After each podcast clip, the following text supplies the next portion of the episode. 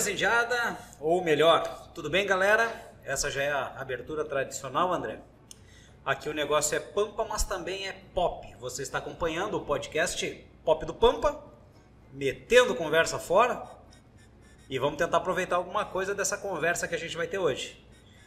Uh, nós estamos então em todas as redes sociais. Todas, todas, todas, todas, todas. E mais um pouco. Nós vamos criar uma, umas redes aí para nós. Fazer que nem o Donald Trump, criar um, uma rede social só para ele poder falar. Vamos fazer uma dessas e vamos ver quantos nós vamos ter junto aí.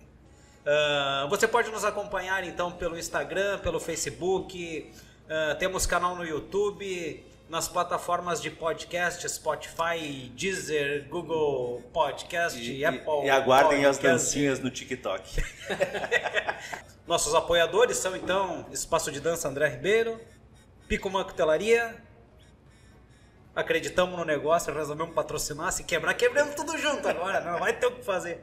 Vamos falir três empresas uma vez só. Uma tacadinha, né? É bem ligeirinho. Bem ligeirinho, estamos de Uber aí, dirigindo por aí. Bom, eu sou o Daniel Cunha. André Ribeiro. E hoje nós temos. Meu amigo Davi, Davi. Sou. Davi Sou. Que é isso, hein? A gente, a gente tem um, um início padrão aqui que todo mundo tem que responder para nós uma pergunta, tá? Depois disso, só Deus sabe para onde vai o nosso bate-papo. Vambora. O Davi, ele é mais pop ou é mais pampa? Boa pergunta. Boa, né? Boa pergunta. Foi a única boa pergunta que a gente conseguiu, a gente conseguiu montar até agora. Faz três meses que a gente está planejando as perguntas para os convidados e foi só essa que saiu até agora e a gente só faz essa. Como eu sou um cara eclético, eu sou pampa e pop, mas eu gosto bastante de pampa. Gosto bastante. Assim. É Não muito... parece, mas mais curto. E a, e a gente se surpreende, né? Porque quase toda a galera que a gente chamou aí, eu digo, esse é pop total. Uhum. E o cara é pampa. É pampa. Porque é, a gente é, a gente é, é uma mistura também, né? Sim, Tanto sim, eu sim. quanto o Dani, a gente é uma mistura. E aí foi isso que a gente, a gente pensou, cara, nós vamos chamar desde do, do, do galchão lá, né? Até... Até o cara pop. Sabe que eu tenho uma... Eu, eu, eu sou do... Sou da época que a gente limpava a casa, né? Que a mãe fazia tudo tinha um, um, cronograma de limpar a casa. Nada, nada e... forçado, com uma nada chinelinha forçado, do lado. Nada, nada. Assim, umas, havaianas de madeira. Umas havaianinhas, assim, nada. Nada, né? Imagina. Mas, mas a gente tinha um cronograma em casa e eu sempre gostei de limpar a casa sozinho. Então eu tinha uma, uma, uma playlist para limpar a casa. Então eu escutava desde a Califórnia da Canção, né? Que daí tinha todos os, os cantores nativistas, né? Escutava muito César Passarinho. Tinha uma fita. Uma fita, fita, ou os LPs do meu pai, aí eu ia trocando. Mas olha bem, eu ia, eu ia de César Passarinho a Nazaré. Então eu tinha Titãs, eu já, já limpei a casa com a Orquestra Filarmônica de Berlim. Então, e eu bem louco, né? Então eu limpava e fazia as, as performances né? Então acho que ali já estava o artista, Começou né? Já, ali. Nossa, fazia muito, muito. É, muito. Não, não tem como a gente fugir disso, tá? É, é, eu te, vou, vou, contar rapidinho como que uh -huh. eu te conheci, pessoalmente. Tu te lembra como é que a gente se conheceu? Foi lá naquele dia da maquiagem? Foi no dia da, dia maquiagem. da maquiagem. Que eu te conheci pessoalmente. E na verdade eu conhecia só o teu personagem. Eu, não, sim, eu não, nem sabia quem era, quem o, era o Davi. Eu só conhecia a Bastiana. Porque eu acho que é o. É, é eu te conheci através do Rodrigo do Cher, né? Falava bastante de e tal. Só mal, mas falava. Mal, é. Mas... O Rodrigo vai estar aqui daqui uns dias. A gente Daí tu bota em dia esse em papo. Dia esse papo. E, e aí é legal da gente saber, porque a gente, às vezes a gente conhece muito o personagem, mas não Sim. sabe da pessoa por trás, né? E como é que começa tudo isso? Como é que um Uhum. cara. Que eu penso assim, né? As crianças querem ser jogador de futebol, né? E aí alguém resolve assim, ah, eu vou ser ator. Você é ator, né? Como que começou comigo, cara? Eu comecei primeiro querendo ser jogador de futebol. Eu tinha na minha cabeça jogador de futebol ou artista. Porque eu via na TV e eu tinha um negócio assim que eu gostava muito. Eu, eu gostava muito de me vestir de personagem quando era criança. Eu gostava muito de alegrar as outras crianças, fazer palhaçada para as outras crianças. Eu tenho 15 pontos aqui nesse joelho de uma animação que eu fiz para minha prima que estava chorando e aí eu subia num barranquinho e descia de joelho aquele barranquinho de terra. Subia o barranquinho e ela dava risada, começou a rir, parou de chorar. E eu comecei a fazer mais e cavocar, cavocar até que eu achei um caco de vidro e abri o joelho, né? Então, então essa é uma primeira história, minha primeira animação foi trágica e a partir dali aí eu fui sabendo das histórias da minha família, que meu tio era músico, tocava num conjunto de música gaúcha. Depois ele fez uma dupla musical com o Nelson. Aí é, o meu tio era conhecido como o, o Catiguá, né? Que eu, eu nasci no Catiguá. Qual né? Nelson? Nelson. Salles? Não? Não, não. Ah, agora não vou me lembrar o sobrenome. Mas é aqui do Floresta, aqui do Catiguá. É, o, o Nelson Salles, que é pai do Nelson Rafael, ele É do Catiguá. É do Catiguá. Sim, que daí eu acho que tu tá falando do Sarará. Que eu acho que é o apelido dele, que é o Nelson, que é os dois irmãos, né, ali do... É, do- então é outro Isso, Nelson. do então é o, acho que é o Sarará que a gente tá falando. Possivelmente é o Sarará. Mas o Catiguá é um reduto, né, É, cara? cara, que saiu. E o Sarará era muito amigo do meu pai, que tinha um outro filho que era ator. Ali da família dos irmãos deles tem um irmão que é ator, né? Não é o mesmo, então. Então não é o mesmo. Tá, Não é o mesmo. Esse é só dois irmãos, eu acho. Tem certeza. Mas são só os dois. E esse Nelson Salles que eu tô te falando, ele era militar, eu acho. Será que é o mesmo? Tá, mas enfim. Enfim, logo, logo a gente Esquece. Um dia nós vamos descobrir. descobriremos. E aí, enfim, a partir dali que eu comecei. Aí minha tia era atriz, daí eu descobri que a minha tia era atriz e o meu tio era músico. E os dois se conheceram em cima de um palco em Caxias do Sul, fazendo os que antigamente eles faziam shows em parceria, então eles iam para um bairro e aí lá tinha música, teatro e dança. E num desses shows, meu tio conheceu minha tia, que estava apresentando uma peça de teatro.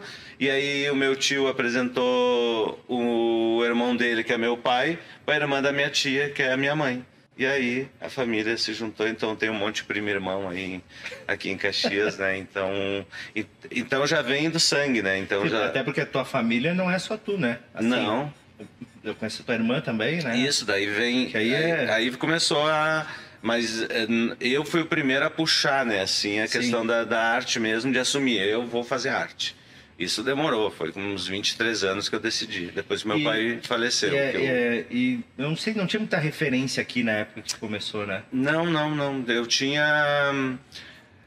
Quando eu fui fazer, eu via as coisas de teatro, eu via, gostava de assistir, mas eu não tinha relação nenhuma com grupos. Tipo, eu conhecia o filho do, do, do Sarará, né? Que, que, que eu sabia que era ator, em função de ser ami- eh, amigo do meu pai e tal, mas eu não tinha outra referência, assim.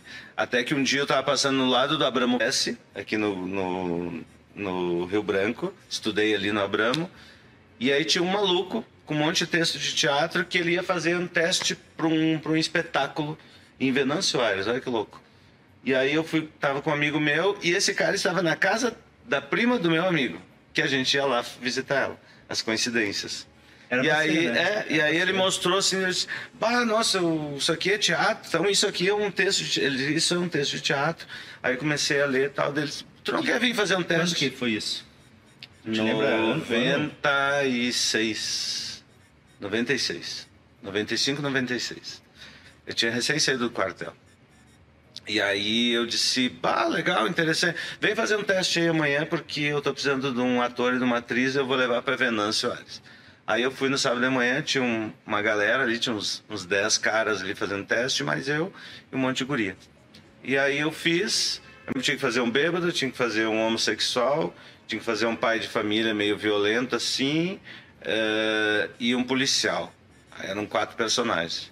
E aí eu me lembro que eu fui, fiz, e quando eu saí, ele disse, não, o papel é teu. Tu passou no teste. Te espero domingo, 11 horas, na, na rodoviária. Né? Não tinha celular, não tinha nada, né? Tipo, tu tem telefone? Tinha não, né? Não tem nada. né? é. Senão dava ruim. 11 horas na rodoviária. Aí eu saí, não sei se tu lembra, de 95, 96, 97, era o Só auge. roubou uma coisa. Eu Era, o- bem mais novo, né? Por favor, né? era o auge do Reno Piscina Clube, né? Ali Sim. na tronca. Então, eu curtia, era sócio do Reno, né? Então, fui pro Reno de noite, no sábado de noite. Esse- O teste foi no sábado de manhã, fui no sábado de noite pro Reno. E dormi. Me acordei, era meio-dia e pouco. Pulei da cama, pelo amor de Deus, perdi a chance da minha vida. Eu ia se falei pra minha, minha mãe queria me bater, mas por que tu não me falou que eu te acordava e tal? E aí fui pra rodoviária, né?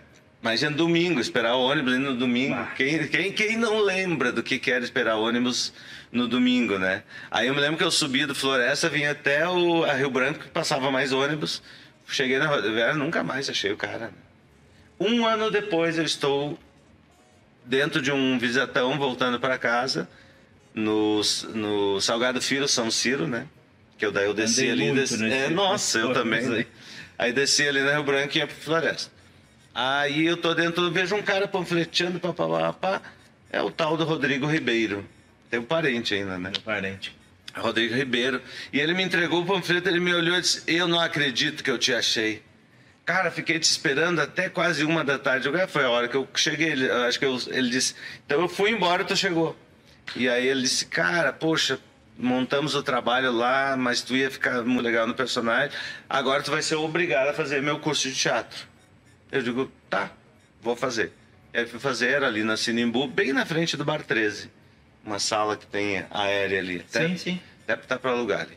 Então fui ali, fiz ali e aí a minha carreira começou ali, nunca mais parei.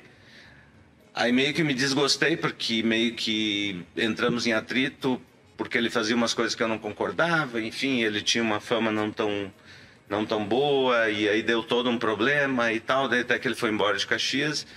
E eu um dia me apresentando no no Cristóvão com ele, a minha irmã acaba o espetáculo, minha irmã, nossa, tinha um pessoal do teatro te assistindo e te elogiou um monte. E aí eles falaram, nossa, o que que esse menino, por que que ele não tá trabalhando com a gente? Eu disse, tá, mas quem era? Ela disse, eu não sei. Que beleza, disse, né? puxa, legal. Muito, muito obrigado. Passou um tempo, eu descobri que existia. Eu comecei a fazer artes plásticas na Ampliato, né, que tem aqui em Caxias. Comecei a fazer artes plásticas. E aí um dia eu tô descendo, tipo, era tipo uma escada de vocês, assim, lá embaixo tinha um cartaz. Tem gente teatrando. Eu digo, cara, tá me chamando, vou voltar. E aí fui lá, eh, falei com a Zica, ah, vem aqui, era uma terça-noite, ela disse, vem aqui que a gente tem ensaio hoje, já falo contigo. Cara, eu fiquei uma meia hora com vergonha, assim, escutando eles ensaiar, e eu com... E eu ia na porta e voltava, e, e, e o coração batia mais forte, eu não sei o que, até que eu queria coragem, bati. Aí ela, não, entra aí, vamos, a gente tá fazendo ensaio aqui e tal. Aí eu sentei, fiquei lá assistindo, e faltou uma atriz. É é uma história muito. dá, dá até um filme. Aí faltou uma atriz, é, a Zica pediu, tu não quer ler o.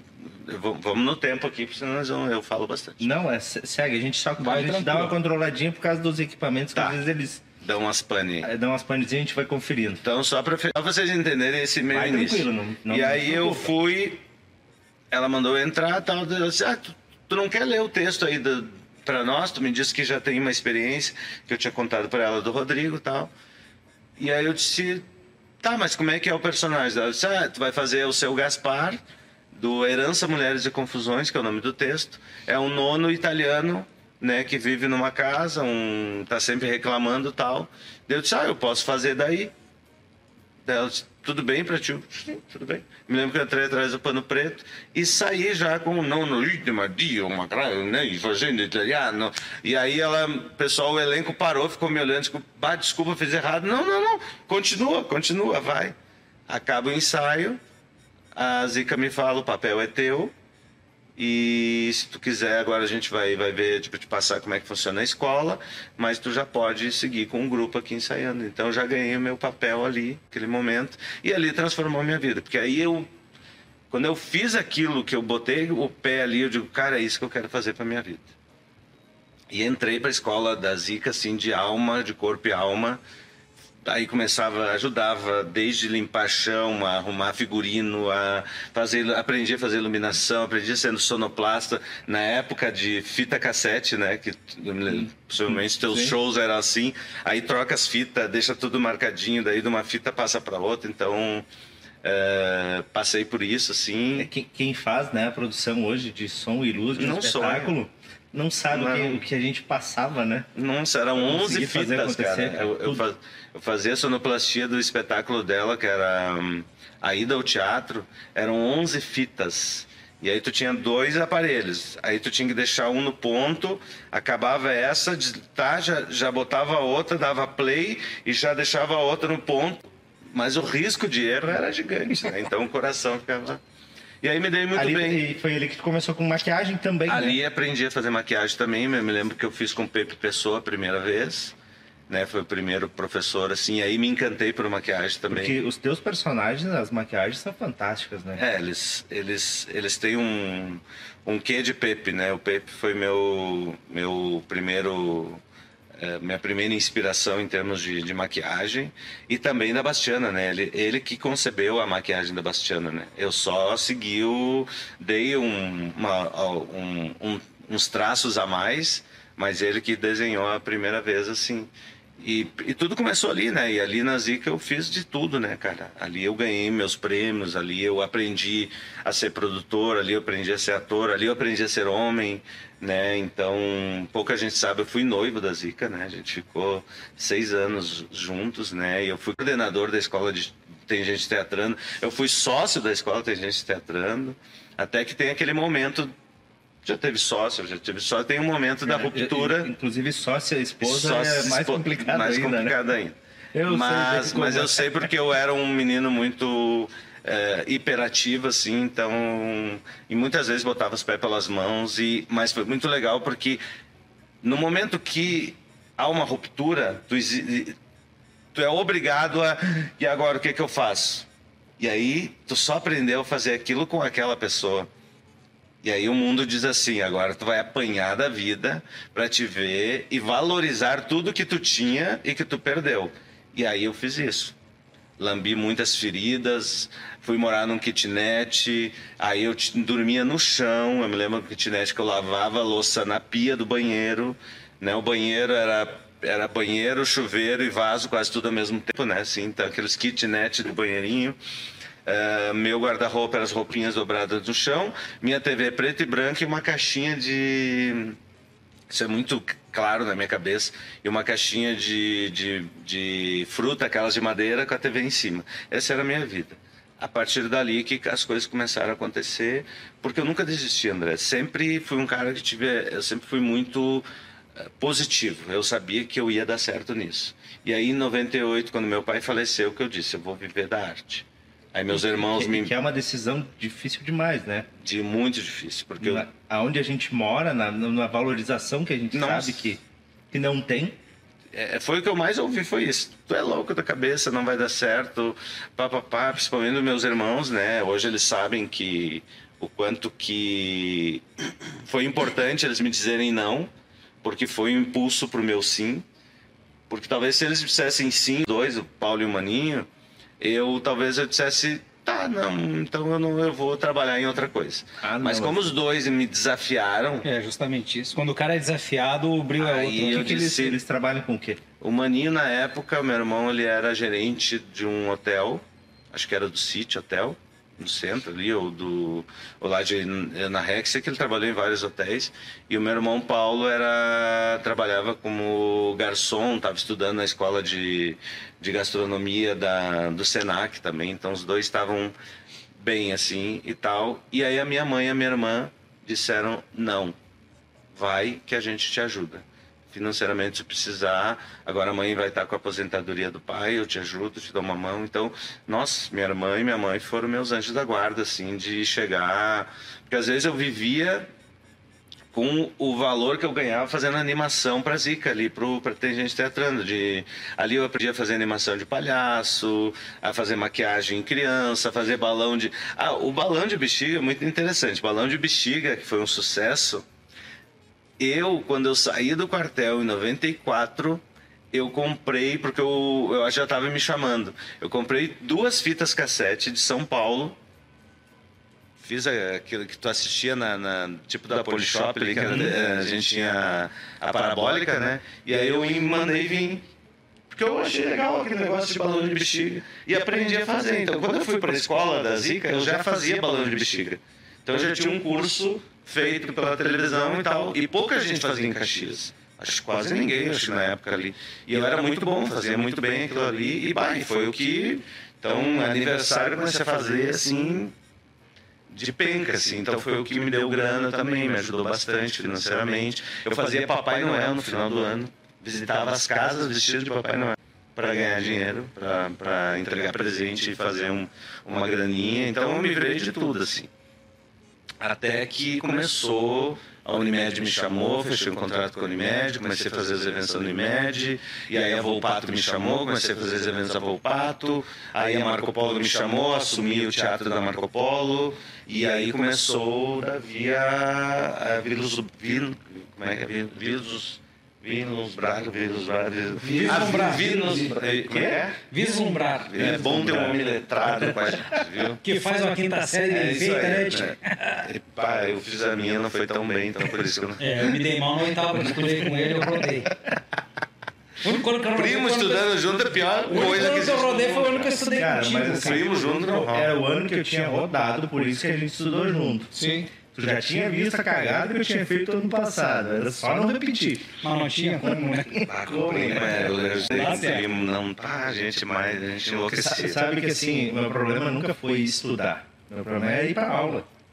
Sim. Se eu fosse pra aula, tava tudo certo. Eu sempre fui até um bom aluno. Eu aprendia legal as coisas, mas não ia. Não ia, não gostava. Não ia, cara. Era preguiça. Nós, tu, tu vai te lembrar, a gente estudava lá no São Caetano, no Rui. Sim, sim. E a nossa escola era do lado do mato. Não tinha cerca, não tinha nada. Era uma olhada para um lado, uma olhada para o outro. Tipo a tinha casinha, não tinha cerca, não tinha Não tinha nada. nada. E, era... e aí nós ia jogar bola, nós ia fazer qualquer coisa, né? Mas na pra Mas todo aula- dia nós pulávamos o muro da escola. O muro e ia o Nunca muro. mais. Eu só não fazia isso porque o meu pai ele era muito bravo, né? Então se caísse no ouvido, Deus o livre. Deus o livre, se apanhasse do meu pai, assim. Como eu vi ele bater nos meus irmãos, dizia, não, não quero apanhar, Não. não, eu fui, eu fui apanhar do meu pai com sete anos, cara. Então tu imagina, eu aguentei até os sete, eu fui esperto. Dos sete eu apanhei, depois eu disse, não quero mais. Aí eu só apanhei uma vez do meu pai. Porque pra mim foi o, tipo, é isso, é isso, então não quero mais isso. Eu, Depois a gente. desculpa, ah, vou a retomando. A pouco a gente volta. vamos. Tem um, tem um comediante que eu tava vendo uma entrevista dele que ele, ele botava na balança. Cara, eu vou sair, eu vou fazer tal coisa, vai ser legal, vale a sua. Vai, açúcar, vai. Ele, ele media assim, né? Essa aqui vale a sua. Não, agora fazer isso aqui não, não, não vale tanto assim pra tomar um tundão do pai. Então era, o cara Eu, media assim. eu, eu media quando eu era mãe, quando eu sabia que a mãe não ia contar pro pai, que daí a mãe batia um pouco menos, né? Aquilo, a mãe era. Mas a, a dona Ruth ela tinha umas técnicas muito boas de bater na bunda. Eu odiava, eu, até hoje. Eu odeio tapa na bunda. Se eu fosse, né, não, não daria muito certo de trabalhar à noite. Então. Então, cara, eu odiava, Deus livre, até hoje, assim. Então, minha mãe, ela me juntava, ela prendia uma perna aqui, outra aqui, e ficava com a bunda bem no colo aqui, não tinha, e não tinha como sair, ela dava um golpe de jiu-jitsu na gente. Minha mãe lançou jiu-jitsu, minha mãe lançou jiu-jitsu. Enfim, é, essa vez que eu aprendi meu pai é bem interessante. Porque eu e meu irmão tava aprontando no quarto, eu tava com um palito de pirulito na boca, e antigamente eram os palitos maiores, assim, eu com aquilo lá e meu irmão com a porta do guarda-roupa me ameaçando e eu enchendo o saco dele. E ele aqui, para, não sei o quê. E eu era chato pra caramba, né? Hoje eu vejo o Heitor, meu, meu menorzinho, com o Miguel, eu digo, Jesus amado, eu era igual. Agora eu entendo o Miguel, porque o meu mais velho, ele enlouquece mais velho. E aí eu com aquilo enchendo o saco, enchendo o saco, era domingo dando Fantástico. E os pais adoravam assistir Fantástico em silêncio, né? Deus o livre fazer barulho. E meu pai só fazia... Deu, né? Aí nós dois lá, e e aí meu irmão vem e fica lá, porta assim do guarda-roupa e crava o negócio assim. E eu disse, agora tu vai apanhar do pai. E fui Aí eu chorava, mas a mais, né? Porque a gente Ator, faz né? cama, né? Ator, Aí cheguei assim, e aí eu me dei mal porque o pai disse, vai os dois pulaço agora, porque eu queria ver o, o Fantástico aqui, vocês... E aí começa, e era engraçado que os velhos começavam a tatear, né? O que, com o que, que eles iam te bater. E ele olha assim, ele não dá de mão num, num cabo de luz, assim, fio de luz que tava enrolado. E vem assim, aí nós, pum, pro sótão, né? Eu e meu irmão subimos no sótão. Não, pai, não sei que o fio de luz, não. E aí, dona Ruth, mãe, né? Eu conto isso na minha palestra. Eu tenho uma palestra, vejo o mundo com os os outros olhos, o pessoal gosta muito dessa história. Aí, graças a Deus, a gente tem a mãe. Minha mãe pulou na frente do meu pai e disse: Não, tu tá louco, tu vai bater os gregos com fio de luz. E ela deu uma cinta de couro. Baita negócio. E aí eu lá valeu mãe, obrigado. Não, de couro não, só dá uma, só deixa uma marquinha, né? Aí o pai desce, eu vou esperar, na- aí tu desce, né? Já vai, pô. Aí no que tu bota um pezinho, ele já junta, né? Vem. É, é um. É, é uma ansiedade, um nervosismo, uma coisa que Nossa. quem não passou Quem não passou não sabe o que sonha, é. não sonha, não Não sonha. sabe o que é isso aí. Não sonha. E aí minha tu. mãe, a minha mãe me chamava de tamanco às vezes. Nossa, não Então, tinha. da minha velha, era bucha, a mãe. vida não poupava. Mas porque só fui eu também, né? Só Depois veio dois, nove anos depois. Ah, não, daí já tá mais. já foi, também já tá é, mais com outra. Enfim, né, cara? Sempre tomei essa surra e me marcou, eu digo, não, não quis mais. Tá bom, Não, chega. Tá bom. Mas enfim, retomando ali a minha, a minha história ali, com como eu comecei, vislumbrar. o vislumbrar, né? E aí eu digo, é isso que eu quero, larguei de mão e comecei a, a ganhar dinheiro com isso. É, claro, muito eu aprendi na Tangente Teatrando, porque a Zica é uma baita de uma produtora, uma baita de uma atriz. Então, se tu vai me pedir assim, tu tem mágoa? Não, eu tenho gratidão. Gratidão e gratidão e gratidão. Se ela tiver um dia que ela vai assistir isso aqui, eu quero que ela saiba que eu tenho muita gratidão. Queria né? trazer ela um dia aí. Ah, é maravilhoso. Mim, Maravilhoso. gente. Acho que vale uma- dar uma baita entrevista, assim, porque ela lançou muita gente né, em Caxias e eh, muita gente boa, né? E que, que se deu bem, muita gente já tá fora, enfim. Então, e ali eu não parei mais, né, cara? Daí veio os médicos. Ah, aí na Zica surgiu um convite para eu fazer um espetáculo. O nome do espetáculo era Rapunzel Corpinho de Mel que um diretor de Porto Alegre dá uma assessoria, o Newton, Newton, Newton Santos, se eu não me engano, e, e ele tava, e ele criou de botar duas velhinhas contando a história da Rapunzel. Aí vem a Bastiana, nasce a Dona Eu, Bastiana. eu ia te perguntar como é que tinha sido. Exatamente assim. Se ela né? tinha sido pensado específico. Não, eu- eu- E eu tive uma luta muito grande, porque quando ele me colocou o papel de fazer uma velhinha, eu e meu outro colega, eu disse, cara, eu não tive referência de vó materna nem de vó paterna, não tive relação com vó. Eu, não, eu tinha com, bastante, com minhas tias, que já eram senhoras, né? Então eu tinha muita relação com elas e comecei a fazer pesquisa. Eu digo, preciso ir a campo. Comecei a pesquisar, pesquisar. Um mês para estreia eu não tinha o personagem, não tinha. Eu não sabia como andar, não sabia como falar, não sabia como gesticular. Aí em uma semana tudo aconteceu. Eu fui pro Floresta, que eu não morava mais no Floresta, fui lá e a primeira pessoa que eu ouvi no Floresta, ali no Catiguá, foi a Dona Bastiana, que é uma benzedeira ali do meu bairro. Né? E aí eu disse. Não tinha nome. Não tinha nome pessoal, não tinha nada, não tinha nome, não tinha passo, não tinha, não tinha nada, né? Assim, enfim. E aí eu disse, cara, foi bem isso. Veio um sinal eu digo. Aí, ó, isso aí foi só, só, só, um- só, Só isso, não passa. Deu um sinal, eu digo, vai ser o nome vai ser Dona Bastiana, porque eu, ela é benzedeira, eu sou neto de benzedeira, sou sobrinho de benzedeira, e a minha Bastiana vai ser benzedeira também. E pá, e aí peguei a, a Dona Bastiana, o nome dela. Aí fui num lugar de. num brechó de móveis antigos e tinha uma senhora que falava, e eu sei o quê, porque pega os móveis aqui e pegava as coisas ali, eu fiquei olhando, eu digo, hum, achei meu corpo, achei movimento, eu já tenho nome, já tenho corpo, aí comecei a comprar, eu ia, eu ia lá comprar uma cadeira, eu ia lá comprar um espelho só pra ver ela, e aí consegui. eh, eh, tem um- um- uma linha de teatro que é Mimesis Corpóreo que é tu estuda uma pessoa comum tal qual ela é e aí eu represento ela da forma que ela é, é- ela se apresenta para a vida dela. Então eu vou lá e seco aquele personagem sem ela saber né? Ou tem também com a pessoa sabendo fazendo entrevista conversando e tal. Mas não foi bem porque daí eu fiz uma, uma fusão. Aí entrou na Bastiana as minhas tias minha mãe ah, a dona Bastiana mesmo, né, a coisa da benzedeira, o meu tio Oswaldo, que era o Meta Meta Meta, né, a gente era criança e, e antigamente os churrascos, as crianças comiam antes, né, o churrasco dos adultos, aí liberava a gurizada e, e ele ficava apressando, vamos, vamos, vamos, meta, meta, meta, meta, meta, meta que a gente quer, quer almoçar, vamos, meta, meta. E eu me lembro, do, então hoje a Bastiana, oxe, vamos lá, meta, meta, vamos lá, meta, meta, meta, é dele, entendeu? Então são várias coisas, e aí nasceu a Bastiana. Aí o primeiro festival que eu fui, ganhei o prêmio de melhor ator. Ah, Eu tenho seis prêmios de melhor, melhor ator com a Bastiana, né? Assim, se não me engano, são seis.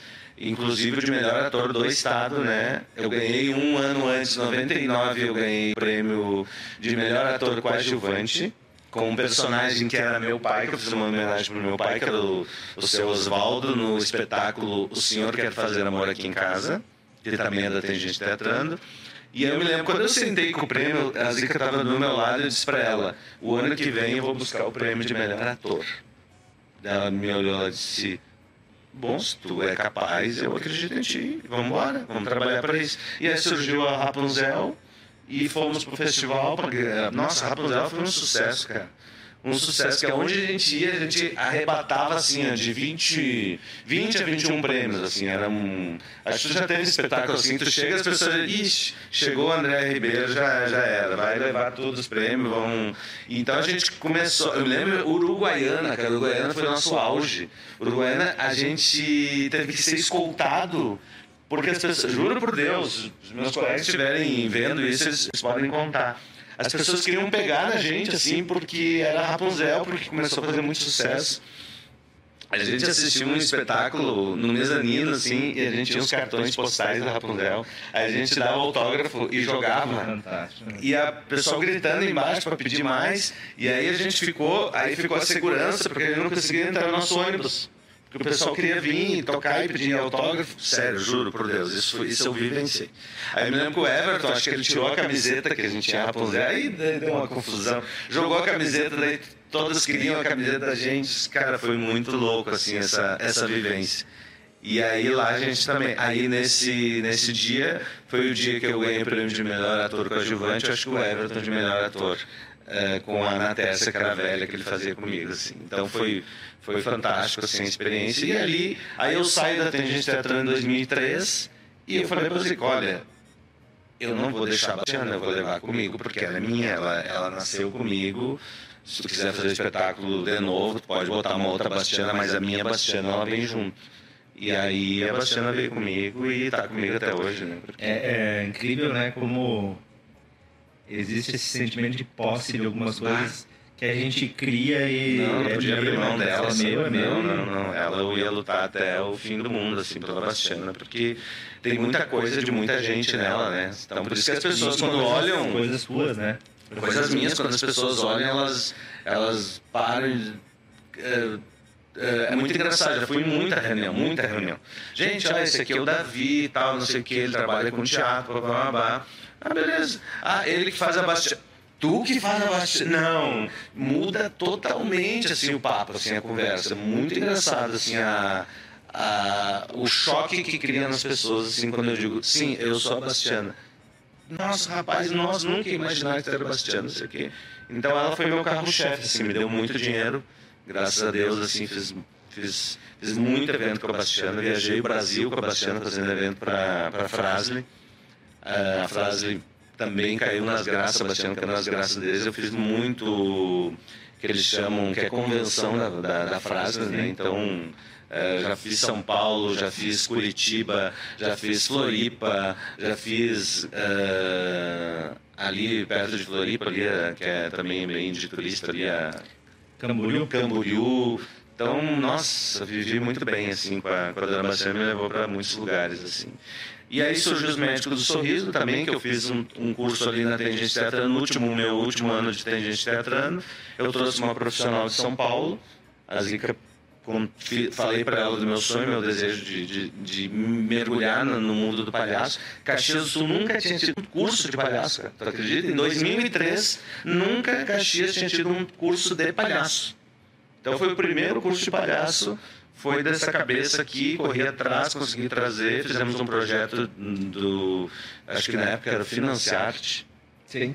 fizemos um projeto do Financiarte, conseguimos aprovar, e veio a Elvira Vu para cá, 80 horas de curso, e aí saiu um monte, 20 e poucos palhaços, e desses 20 e poucos, ah, alguns ficaram comigo nos Médicos do Sorriso, que eu lancei em 2004. E a partir dali a gente não parou mais, são 17 anos já de médico do sorriso, atuando nos, nos hospitais também. É, muito feliz porque num ano pandêmico nós temos um projeto via lei federal aprovado, né? Secretaria de Cultura lá de Brasília. E já temos o patrocínio da CPFL RGE, Randon, Colombo e a, a Moinhos Orquídea, né, da Orquídeas Massas e Biscoitos. Então, que estão patrocinando o projeto. Já está no banco, inclusive, o valor. Só estamos esperando uma assinatura que o deputado Mauro Pereira está ajudando a gente nesse meio de campo lá com Brasília para liberar o projeto e a gente voltar a trabalhar, não só em Caxias, mas em sete hospitais do estado. Então, os médicos do Sorriso saem de Caxias, vão para Farroupilha, Flores da Cunha, Canela, Veranópolis, São Leopoldo, Montenegro. Que Muito legal. E, e aí vamos, vamos, vamos E aí a equipe vai ter que aumentar. a né? equipe já fizemos o, Legal, a seleção de né? atores. E abre espaço, né, para esse pessoal trabalhar. Vão ter 10 atores ganhando super bem, trabalhando num ambiente profissional, né? Porque o projeto, ele já, 17 anos depois, tu já aprendeu, já, já, já, já errou muito e agora tu sabe o caminho certo de fazer isso. Então, acho que o projeto agora está num, num processo de crescimento, assim. A gente se espelha muito nos Doutores da Alegria lá de São Paulo, que é um parceiro dos, É, eu, ia- eu ia te perguntar, né, da onde, se, se foi tu que criou ou foi, foi Cara, na verdade, assim, eu, eu com 14 anos eu tive internado no, no hospital Pompeia e eu recebi um atendimento de dois palhaços. Sem querer. Ele- eu- Tu vê que o mundo gira e só depois eu fui, faz, fui cair minhas fichas que esses caras fizeram o que eu faço hoje. Porque eu sentia muita dor, na, eu estava com encefalite, eu perdi um irmão com 7 anos com a mesma doença, morreu de encefalite, e eu com 14 anos fui ter essa doença, né? E minha mãe perdeu meu irmão em, em junho de 74, eu nasci em outubro de 74, então eu passei todo o luto, todas as dores da minha mãe, eu estava no ventre dela. E ela foi descobrir depois que ele faleceu que, que ela estava grávida. Então eu, eu ainda consegui segurar toda um- uma esperança de uma família. Então eh, minha mãe dizia, bah, foi meu presente, porque, porque eu não sei se eu aguentaria, porque foi uma dor muito forte e tal. Enfim, tem uma história aí que se eu falar que me emociona. Mas aí eu fui para o hospital com 14 anos e lá internou. Eu me lembro quando eu internei, o senhor da minha esquerda veio a óbito. Eu me lembro que ele estava fazendo massagem cardíaca nele, assim, era umas uma da manhã, assim, uma, uma tal. E aí ele veio a óbito. De manhã cedo, o senhor da minha direita veio a óbito também. Aí eu fiquei pensando, digo, cara, foi esse, foi esse, eu tô na fila, né? O próximo é eu, né? Vou, Já tô com a senha na mão. ah, já tô, já tô com o númerozinho. Aí mal sabia eu que ia internar o Chico na minha esquerda e o Metralha na minha direita. Duas figuras engraçadíssimas. assim. O Chico, 33 anos, encorpadão, assim, todo metido à academia, e o Metralha totalmente o avesso, né? Bebia, gostava de cerveja, barrigudo, gostava de comer uma boa gordura, churrasco e tal. Veio com problema no coração, né? A esposa dele levava X escondido para ele no hospital. Ele com problema. Ele com tudo entupido e ela levava X para ele. Aí quando vinha o médico, várias vezes ele escondeu o X baixinho, ó, fica quieto, fica quieto. Ó, enfiava o X embaixo do, do, do travesseiro. Ou me dava para dizer que era eu, né? Não, tô, doutor, comprei aqui, ó, pro baixinho. X. Mas ele também tá na dieta, como é que vai comprar um X para um, um menino de 14 Não, mas ele tá é para dar força, para dar força, tal. Aí o doutor saía e comia. Enfim. E aí um dia elas começaram a me fazer um medicamento, doía demais, assim. Era tipo uma, uma, um- uma quimioterapia, assim, mas era uma dor, assim, que era muito intensa, assim. E eu ficava... Me dava ânsia de vômito, eu ficava totalmente acabado, assim, como se tivesse me botado dentro de uma, uma máquina de lavar e botava centrifuga, assim, eu, eu ficava muito fora, assim. E um dia eles começaram a fazer palhaçada, os dois, fazer piada, fazer brincadeira. E eu aqui, né? Olhando e dava risada, e dava risada, e, me, e eles se bobeavam comigo e tal. Aí eu olhei pra enfermeira e disse: tá, pode fazer que agora eu tô forte. Disse, A gente já fez. Eu digo: não. Não, vocês não fizeram. Ela disse, Sim, a gente já fez. Mas como é que eu não senti nada? Disse, não sei, tu estava tão entretido com aqueles dois bobalhão ali que a gente fez. Ela disse, agora amanhã eles vão ter que estar aqui no mesmo horário e fazer de novo. Bicho, se deu mal, os dois? Os dois se deu mal. E eles, todos os dias, eles começavam a inventar coisas. Fazer sketch. Cara, muito louco. Eles faziam o que nós fizemos hoje. Eles cantavam música, faziam paródia.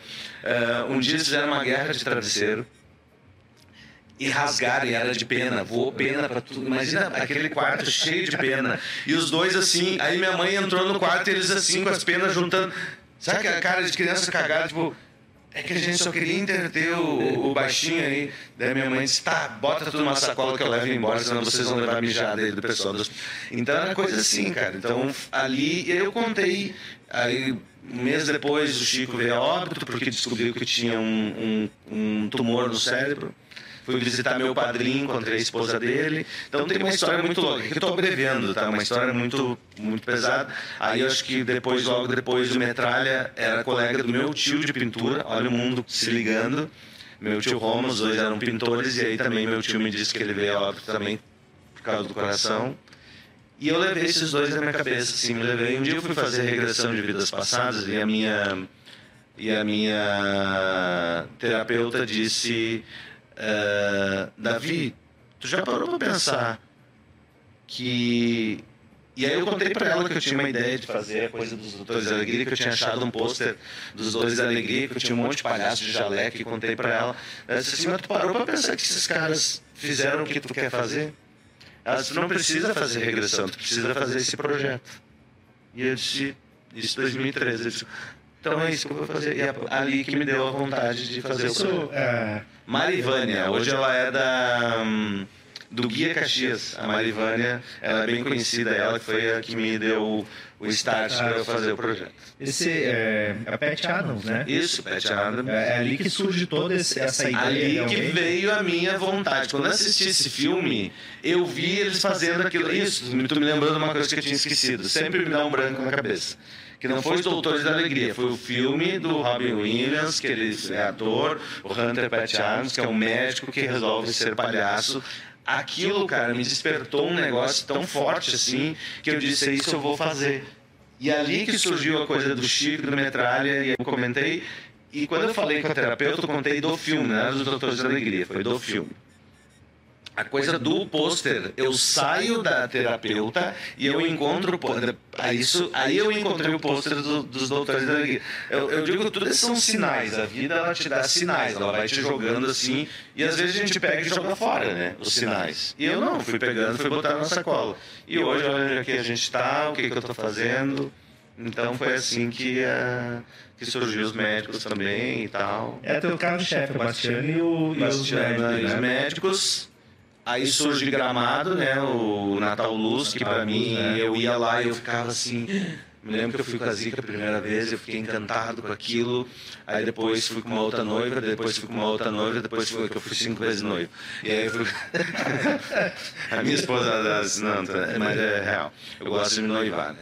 E aí é, a Bruna foi a única que eu casei. Então aí fui. Mal sabia eu que Natal Luz ia me dar tanta coisa, cara. Pra finalizar aqui, que a gente tá chegando ao fim, assim. Não, tem, eu quero, preciso, não tem, temos Tem mais, mais um- mais minutinhos. um eu, quero, eu preciso te perguntar um negócio depois. E aí, enfim, o que, que aconteceu? Eu fui fazer Bento Gonçalves da Fena Vinho como ator, que o nome do espetáculo era História do Vinho. E aí eu fiz a História do Vinho como ator, fazendo um ator que eu ia fazer o Homem das Cavernas, que, que é, no estudo lá com o, quem ia, ia dirigir o espetáculo era um diretor lá de Parintins, e aí eles vieram com 40 artistas de Parintins para fazer o cenário, para fazer os figurinos e toda a direção de Parintins. E eu comecei a fazer. De um personagem, eles já me deram dois, me deram três, me deram... Eu lembro que eu finalizei o, espetáculo, eu fazia 11 personagens. Inclusive, eu fui o próprio tenor, que era o pastor que fazia na época. É, e o pastor deu um problema de horário que não conseguiu mais assumir o projeto. E eles me olharam disse, vai. Cara canta italiano, como é que eu vou cantar? Não, meteram uma bata em mim, vai lá.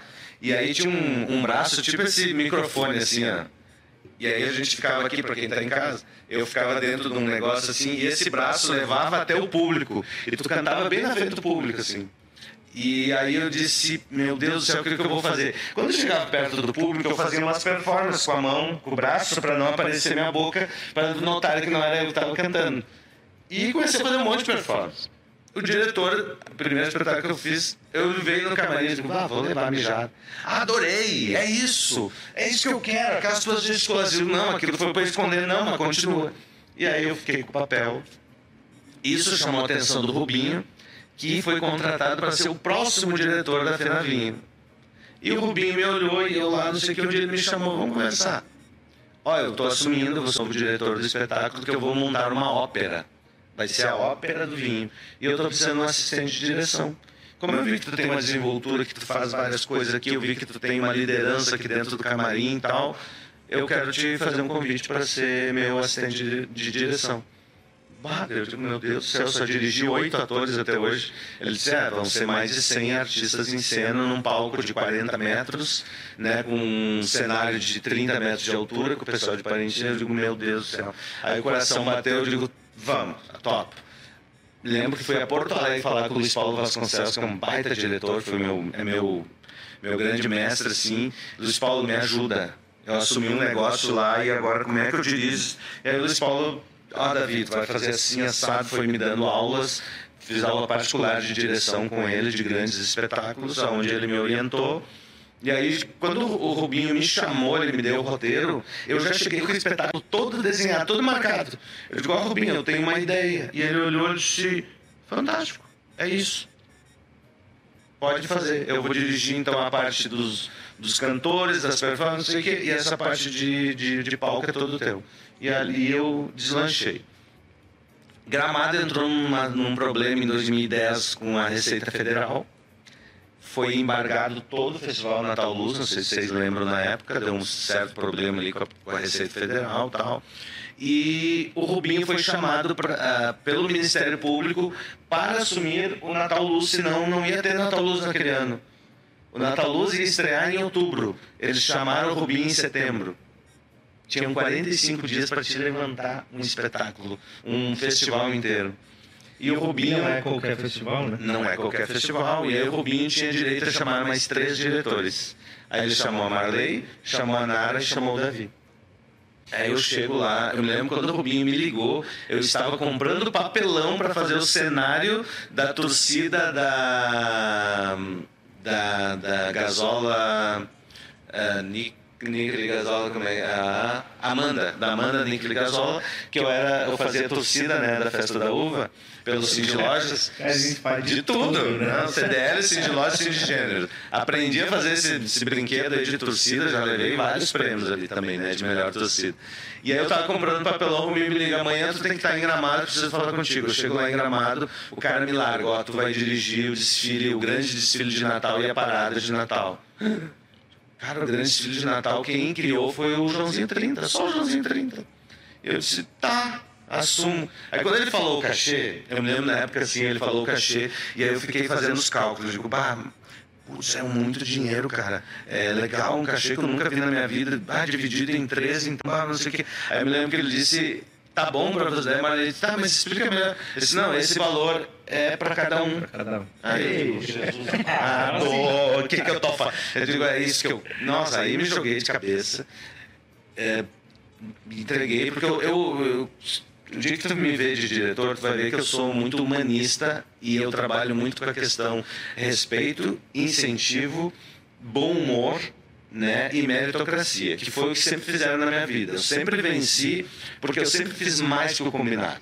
Então, se a Zica me pedia, Davi, arruma os figurinos. Davi arrumava os figurinos, limpava, deixava o sapato todo pronto, ia lá nas maquiagens, e ela já estava tudo. Então, eu fazia sempre a mais do que tu me pedia. E a animação também. Ah, é três horas de animação. O cara chegava lá e dizia, ah, tem como ficar mais um pouco? O cara fazia quatro, cinco horas a mais cinco horas a mais. Digo, eram três, eu fazia cinco. Fazia uma ou duas a mais. Mas não cobrava.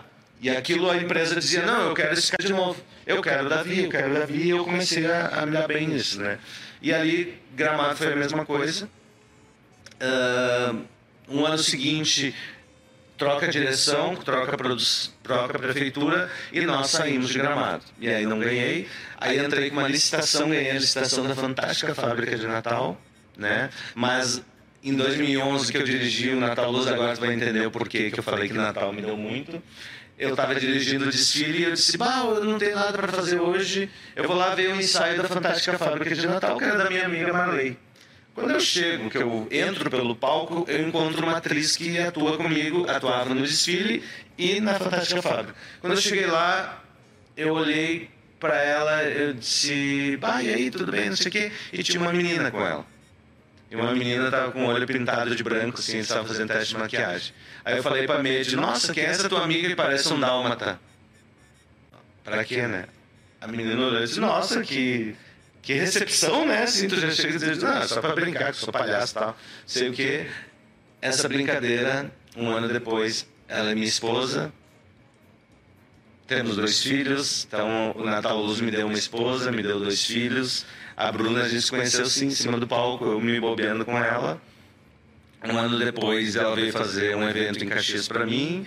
A gente começou a namorar dia 12 de outubro. Em novembro ela engravidou. E em, em janeiro a gente foi morar juntos. Estamos já nove anos juntos aí. Né? Então tô. A gente tem quase o mesmo tempo. É, de- de, de, casa, de casórios. É, Então é muito bom, né, cara? É fantástico. E com filho, então. com filho fala, e, né? E, e- a gente sabe que, que casar com mulher que é parceira, assim, a Bruna é parceira para todas as horas, ó, isso, vamos embora. Claro, temos nossos atritos, qualquer casal, né? A gente até fez agora um Instagram de casal, que é um clausal, né? Casal, casal de palhaço, para contar para as pessoas como um casal de artista vive, como é que a gente também tem nossos conflitos, que a gente também é humano, a gente erra, a gente faz bobagem, a gente... Então, essa é um pouquinho da minha história, né? Que legal. Eu queria te perguntar duas coisas. Eu... O que eu falo, né, meu? Não, mas é- Uma hora assim é muito pouco. Meu, a ideia é a gente sentar aqui e ouvir, né? Alguma, alguma coisa questionar. A gente teve o boleiro aí batendo papo com nós e ele nos. Ele... É porque é legal que a gente vai conversando com as pessoas e eles vão dizendo assim, meu, tem que chamar fulano aqui. Tem... E vários já tinham falado de ti, assim, tem um cara muito querido. É, coisa Leandro, boa, né? que bom, que bom. Eu gosto E- muito do trabalho do boleiro. E- A gente chegou a fazer um. Um o, o Marcos, que era uma minissérie do Instagram. Aí, Sim, tá, sim, aí- sim. aí- é, Aí aí nós- chegar. aí nós vamos chegar aí. Aí ele me falou também do Marcos, né? Disse, cara, olha o Instagram desse cara aqui, tem que mais esse cara aí. Maravilhoso. É, não vou lembrar o nome dele agora. É. O. Agora tu me falou, o é, Robson, o Diego? É, eu tenho. Eu... Diogo, Diogo, desculpa, Diogo. Diogo. Aí, Diogo, cara, desculpa, aí, é, aí vou dar uma olhadinha no Marcos, daqui um pouco tô olhando assim e tá lá o Davi. De Ve- mafioso. Vereador, fiz um, eu fiz um vereador, um depois ele era um vereador que tinha uns, Uma- uns lances assim e tal, e cara, foi muito. E aí, e aí eu te pergunto, cara, é muito diferente quando tu interpreta de cara limpa e quando tu tem todo um, um, pers- um personagem, né? Por mais que os dois são personagens, mas um, Sim. tu tem uma maquiagem que te transforma totalmente num outro ser humano. Uhum, E o outro, cara, é, Cara é tua cara ali vai- e o que muda é a tua É a interpretação, né? interpretação e o, e o, o- qual que é as características desse personagem, o que, que ele tem, que eu não tenho, ou o que, que eu posso emprestar pro personagem também, que é meu, para ele ficar mais, mais humano, né, mais próximo, assim. Então gostei demais de fazer, foi um desafio grande. Tu já assim. tinha feito, sim. Cara, eu já fiz alguns curtas, assim, é que eu, eu- a, a Bruna, ela, ela, a minha esposa, ela quer me bater, porque eu não sou de divulgar. Eu sou um cara, assim, que eu tenho bastante premiação, um monte de coisa. Mas agora que eu comecei a mexer com isso. Eu tenho um Mas tu filme tem- que é o The tem- Neighbor. É, eu ia te falar, tu tá concorrendo aí. a um- É, tem- é um o The Neighbor, é um, agora é aí, né? um, é um filme, é um filme, um curta que, que tem um ator que, que é o Leandro Foscarin que faz uma ponta, mas ele é todo em cima do meu personagem. Ele é um monólogo assim e que me exigiu muito assim na questão da interpretação, porque é um drama, um drama pesado assim, ele é muito pesado, muito contracenar inclusive com um cachorro, né? Tem muitas histórias, muitas histórias o, o negócio passava no verão, a gente foi gravar no inverno, 4 graus, no meio do mato, numa, num- na, casa de campo do diretor do Vanner Biazus. Então eu passei muito frio e eles tinham que me molhar o tempo, daí me passavam óleo e jogavam, borrifavam água para parecer que eu tava suado. Mas tu imagina, cara, um, e eles com fogão a lenha, milhão, mas só que a casa tinha que ficar tudo aberta porque tinha que entrar o, a luz de fora e tal. E eu assim, ó, então exigia concentração além do, do, do, do normal, assim. Mesmo tinha uma cena que eu caio, assim, de frente, eu acho que eu fiz ela várias vezes, chegou a me dar uma, uma, uma, uma lesão no, no ombro aqui, tinha uma lesão no ombro, e enfim, cara, são coisas do, do, do, do ofício, mas agora eu ganhei prêmio no festival em Los Angeles de melhor ator, né? Ganhei prêmio na Espanha, e agora esse último foi Posso olhar aqui? Pode, pode. Deixa eu ver aqui qual foi meu último prêmio aqui com o, com o Vanner. E Aqui, ó. Winner Festival. Ah, é aqui no Brasil mesmo, que é a Gralha Internacional eh, Films Awards. Eh, foi em Curitiba, em- aqui no Paraná, e a gente ganhou melhor filme, melhor direção, melhor produção, designer, melhor maquiagem, melhor som designer e melhor ator. Olha aí. Olha, olha essa foto que tu vai ver que É, eu- cara, foi isso aqui mesmo que eu vi. é, o, o curto ele é bem pesado, assim. Nossa, chorar. Então, e o grande problema de tu fazer um. A, a questão da emoção é o seguinte, tá? Então, tu tá ali dentro da emoção, chorando, desesperado, fazendo a cena, e aí o corta, é, entrou o som de fora aí, corta, vamos. E aí tu tem que retomar toda aquela emoção, retomar tudo aquilo e faz de novo. Opa, peraí, peraí, peraí, bateria, bateria na câmera. Então, para ser ator, gente, não é fácil. Tu tem que ter um nível de cons... Porque isso as pessoas não sabem. Elas veem na TV ali o produto pronto, mas o, o gravar é muito difícil pro ator. Então, tu imagina, tu tá ali chorando aqui, ah, não sei o quê, consegue trazer uma emoção, daí corta. Murcha, tá, retoma, vai, tu tem que retomar de novo. E é cansativo, cara. Muito cansativo. Eu gravei uma vez um, um comercial pra Festa da Uva. Aquele que passava, tinha um trem e tal. Sim, sim. Cara, a gente sim. começou a Ah, gravar, disso. gravar nove da manhã e foi parar seis da tarde. É, não tem, não tem, é E, muito... e, e assim, a gente era só mero coadjuvante ali, que só passava. E aí tu passa um dia inteiro gravando e aí tu vai na Ah, expectativa de se assistir lá Cara, depois e dois tu passa assim, ó, Tchum. passou, deu. E, e tu nota Olha, mãe, olha, a mãe, gente olha. tá conversando, já bateu uma hora agora, bateu uma hora. Então tu nota, e é muito rápido, né? Só que para te gravar essa uma hora, nós vamos ter que ficar seis horas. Se isso aqui fosse um filme, corta, volta de novo, aquela pergunta faz de novo, volta. A luz não, não, não ficou boa. Não, agora o som, tal, não sei o quê. Bah, esse- ah, esqueceu. Daí tem o, o continuidade, né? O, o- Continuista. continuista, que daí o, o copo tava aqui, não, bah, mas na cena ele tava desse lado, vamos gravar tudo. Então são detalhes que fazem toda a diferença. Então fazer cinema não é Tu fácil. prefere o quê? Teatro ou cinema? Teatro, porque o teatro ele me, ele me exige a questão do ao vivo, né? Aí a adrenalina, ela é E demais. tu tem o resultado na hora, né? na hora. E para quem não sabe, eu sofro demais fazendo teatro, fazendo humor. Porque quando eu tô fora de cena, eu tô lá no camarim e aí lota assim o negócio, daí tu diz assim, "Hum, essas pessoas pagaram para eu fazer elas sorrirem. É diferente do drama. O drama eu vou lá e eu sei, eu não, às vezes o- resultado do drama é o silêncio, né? Eu me lembro quando eu fiz o espetáculo O Assalto com o Roberto Ribeiro, que foi também um sucesso, direção do Luiz Paulo Vasconcelos e tal. E quando dava aquele silêncio do público era maravilhoso, porque tu via que tu tava com o público na tua mão. Só que a comédia não, a comédia é o contrário. E tu tá em Caxias do Sul, e tu tá com um povo que é mais frio, que é mais duro, que às vezes senta no, no- no teatro e diz, quero ver se ele vai me fazer rir. Ele As já pessoas- vai te não, eles já Te esforça pra me fazer As rir pessoas agora. já, já vão te desafiando, né? Duvido me fazer rir. Então, aí eu tô lá no camarim e digo, meu Deus do céu, vamos lá, e aí se ninguém rir, e se for um fracasso, e se for não sei o quê, não sei... Aí eu digo, dona Bastiana, vai, é contigo, te vira. E eu, pum, vou e entro de, de Bastiana, e aí as Aí coisas, aí vai, Aí não tem mais e volta. aí não tem mais volta, aí... é, eu, eu, eu sou muito de ler o público, né?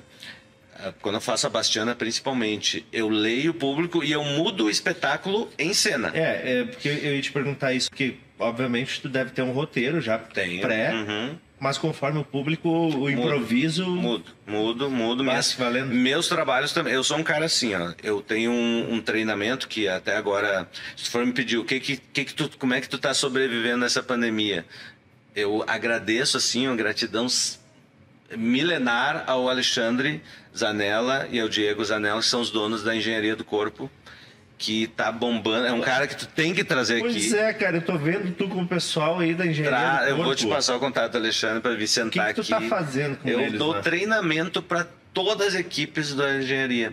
Eu, eu, vou, eu, eu, eu- O nome. O Quem nome... olha pra esse corpinho não diz que eu vou pra academia, né, cara? Mas eu vou, eu vou na engenharia do Aí, ó, corpo. então tá na hora de Inclusive, trazer o eu- Alexandre aqui eu- hoje. eu- Uma Alexandre- vez a cada três meses ele Não, não, vai, tô né? indo, tô indo bonitinho. Cara, se eu não for, eu não dou aula. Meu joelho é, Então- é horrível. O Alexandre tem histórias e o Diego fantásticas, assim, de como eles chegaram a, aonde eles chegarem, aonde eles estão chegando. Cara, eles vão fechar até o fim do ano 220 academias em todo o Brasil. Caraca. 220 academias. E o que, que eu faço? Eu dou o meu treinamento artes cênicas no mundo dos negócios. Como é que eu caí na mão do Alexandre? Um dia eu fui para academia e aí ele me disse: Ah, vem fazer um negócio. Fui de Bastiana fazer uma performance na academia. Ele apaixonou pela Bastiana, disse: Eu quero que tu venha mais vezes tal. Aí a Dani, né, que é a gerente executiva, amou a Bastiana. Ela tinha medo de personagem assim, e com a Bastiana ela se apaixonou tal. E aí ela, ela disse, Davi, vem mais, vamos fazer mais coisas. Daí começamos a fazer eh, performance para divulgar a academia em Caxias do Sul. Fizemos algumas performances dentro da academia também. Aí um dia eu disse para ela, bah, eu tenho meu treinamento tal, eu podia dar aqui para os teus instrutores. Disse, ah, antes a gente queria ver como é que é. Eu disse, ah, eu vou dar um treinamento no Intercity, se vocês quiserem fazer. Tu e o Alexandre e tal.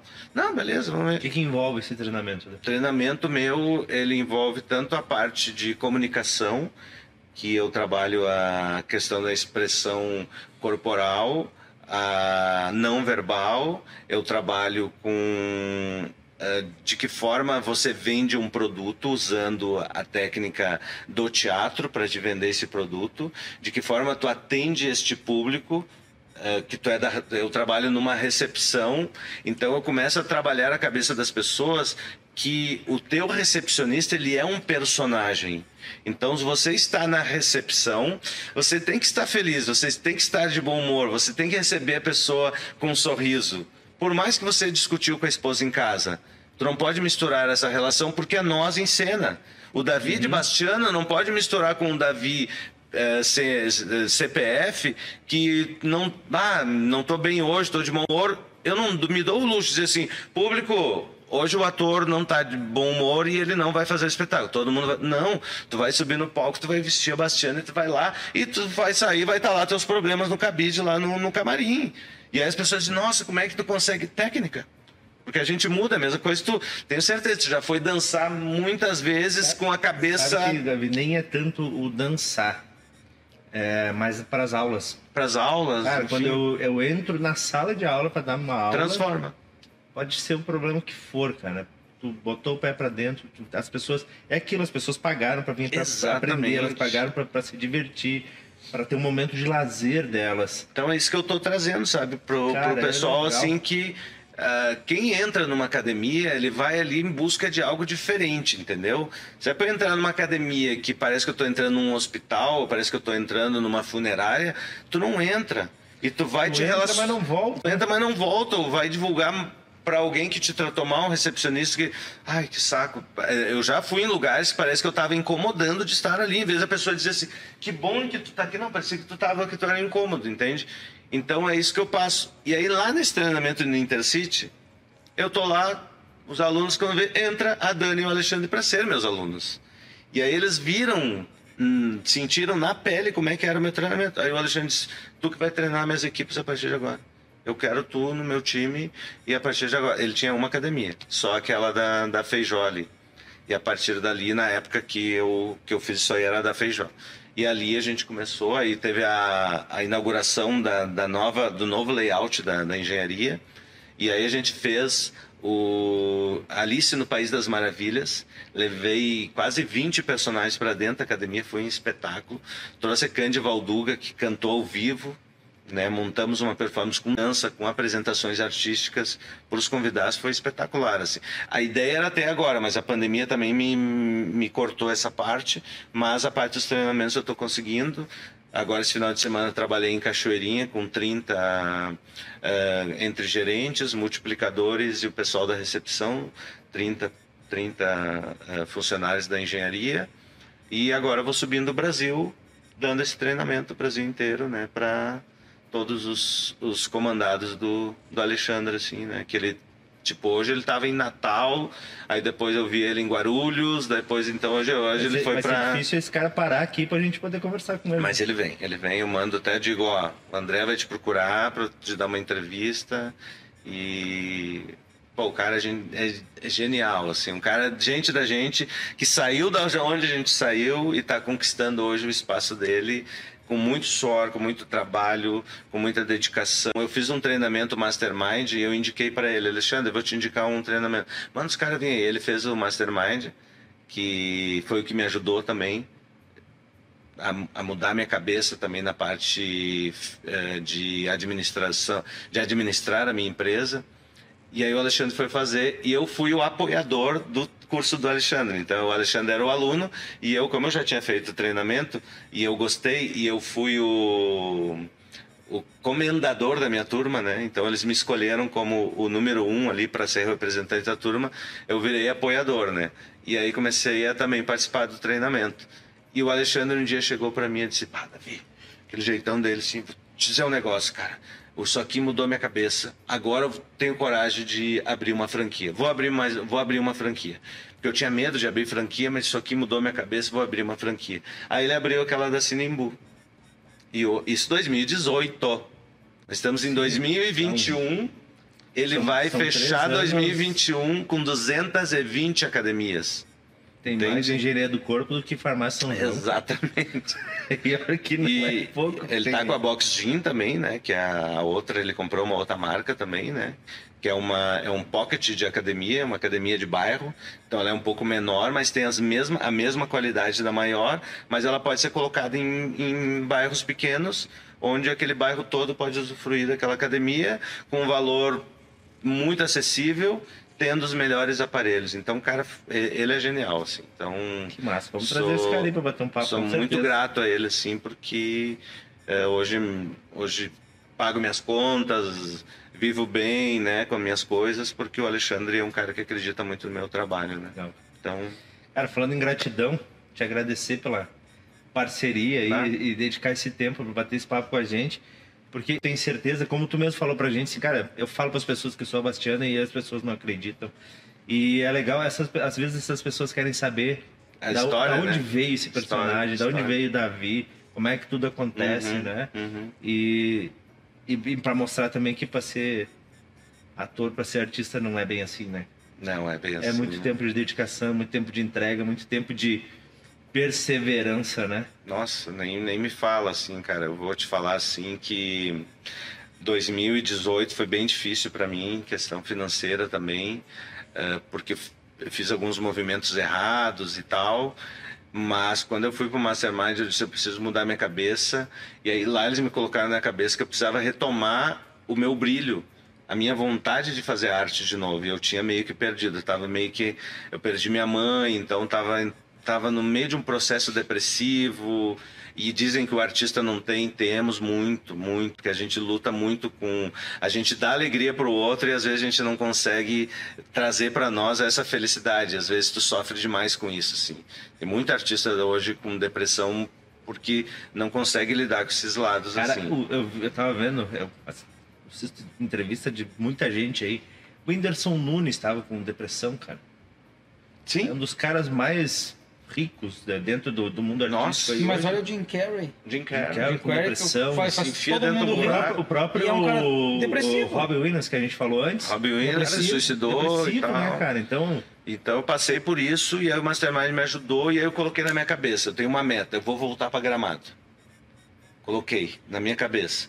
Aí eu me lembro que a Cris me chamou, eu fiz fiz a Páscoa de Gramado em 2018. Da Páscoa eu e aí me lembro no Mastermind eu coloquei assim, eu quero eu quero ser o, o novo diretor do Natal Luz em 2019. Eu vou estar assinando. Isso, eu mandei uma carta para mim um ano antes para eu receber. E na carta tu tinha que colocar qual eram os teus sonhos, os teus desejos. Eu coloquei na carta. Em 2019 eu quero estar assinando como novo diretor do desfile e da parada de Natal de Gramado. E aí Gramado foi um sucesso a parada de Páscoa. E aí eles me chamaram, o Nesplo estava como diretor lá, já me conhecia, me apresentou, o pessoal já, tinha, já me conhecia de 2011, 2012. Aí eles disseram, bom, então pega a parada de Natal, vamos ver o que, que tu vai fazer. Aí eu criei a Roda Sinfônica, através de um grande amigo meu que me ajudou muito, o, o Marcelo ah, Marcelo, Marcelo, Marcelo Broilo. E aí fiz a Roda Sinfônica e aquilo foi um sucesso. E 2019 eu estava assinando como novo diretor do Natal Luz de Gramado, assumindo o desfile, assumindo a parada de Natal. E, cara, vou te falar, de 2018 para 2019, começou. Aí eu mudei a cabeça, a minha empresa cresceu muito. Muito, muito, graças a Deus, muito. Assim, eu não tinha. Eu comecei a contratar mais atores e artistas para trabalhar nos eventos, assim. Quitei minha casa, eu tinha uma, comprei uma casa, mandei fazer uma casa como eu gostaria, com, com embaixo com um escritório, com um camarim, com lugar para guardar meus figurinos, sabe, com uma suíte, com banheiro, meu sonho, entendeu? Só que às vezes tu dá um passo e o sonho tu começa a tatear assim, agora como é que eu pago esse sonho? E por quê? Porque eu entrei em depressão e larguei tudo de mão. E aí a casa foi, não tem pra dizer, foi a leilão. Em 2019, dezembro de 2019, eu quitei ela assim, uma em cima da outra. Ó. Cheguei no banco e disse, é minha, eu quero. Pum. Então, porque eu mudei a minha cabeça, porque eu botei na minha cabeça que se eu desistisse de mim, muita gente acreditava em mim. E eu estava desistindo. Eu digo, peraí, te acorda, meu. E a partir dali eu me acordei e a minha vida lá. Então é isso que eu deixo de exemplo aqui no final da, da, da entrevista para as pessoas. Se você está passando por um problema, se você está em depressão, cara, a cura está dentro de você. Faz como eu, vai lá dentro, resolve todas as coisas e espera aí. Que, que eu quero? Eu quero viver nesse mundo eu quero sair dessa casinha e transformar a minha vida e a vida de outras pessoas? E nesse momento que eu transformei a minha vida, comecei a possibilitar que outras pessoas também vivessem da minha arte, que outras contratassem mais artistas, entendeu? Com- Começasse a pagar melhor as pessoas. Então é assim que eu, que eu vivo hoje, assim. Não me assustei com a pandemia, né? Porque eu coloquei na minha cabeça, vai aparecer um negócio, vou atrás, e a partir daí veio a engenharia, veio outros trabalhos, então eu, eu sou positivo, e é isso que eu digo para as pessoas. Transforme a sua vida que você vai transformar a vida de outras pessoas. Que massa, né? essa vibe alto astral e positiva que a gente vai ficando por aqui hoje. Obrigado. É, toda quinta-feira, então, 8 da noite, ou em todas as plataformas. Às vezes é uma hora, às vezes é uma hora e meia. É, é porque o, o papo sempre rende, né, cara? Ainda mais quando o cara tem Tem história horário pra para início. Tem horário. cara- cara tem, tem gente que tem muita história pra contar. Não foi tanto que a mulher tá me ligando aqui. E aí é o seguinte, então, desesperada. o que, que a gente vai fazer mais pra frente a gente chama de novo, porque, pá, se a gente for desenvolver, cara, alguns tópicos aí dos assuntos, aí tem muita coisa, Não, tem né? muito, muita coisa, tem muita história, assim, e, e dar os parabéns para vocês por esse programa. Tá faltando, acho que é, é, Caxias do Sul tem que mostrar que temos não só artistas, mas empresários e profissionais que se deram bem e estão levando Caxias do Sul para o mundo inteiro, né? O, um grande amigo meu está em Portugal, que tá com os filhos que são artistas lá, que é o Soli, né? E, e É, eu então fico- tem muita gente Eu fico chateado às vezes, Davi. Pô, falou todo um troço lindão aí, agora vou botar abaixo. Parece que às vezes o cara precisa sair daqui pra coisa dar certo, né? Exatamente, por isso que eu lutei muito para ele E, estar e aqui. não precisa. E não precisa. E cada vez mais, a gente batendo papo com as pessoas aqui, a gente vê que tem muita gente boa fazendo coisa muito Eu legal. vou te falar assim, hoje eu posso sair, porque hoje eu venci em Caxias. Hoje eu provei que eu, sim, eu vivo da arte, eu pago minhas contas com a arte e eu cuido da minha família, de outras pessoas com a arte. Então eu provei para muita gente que disse, tu não vai dar certo, que sim, em Caxias do Sul você pode viver da Tá arte. irmão- irmãos do Davi aí, Aí, ó. Só aqui, vocês, hein? Tô aqui, ó. Pro churrasco, dos dois. Obrigado, gente. Um abração e até uma próxima. Tchau, tchau.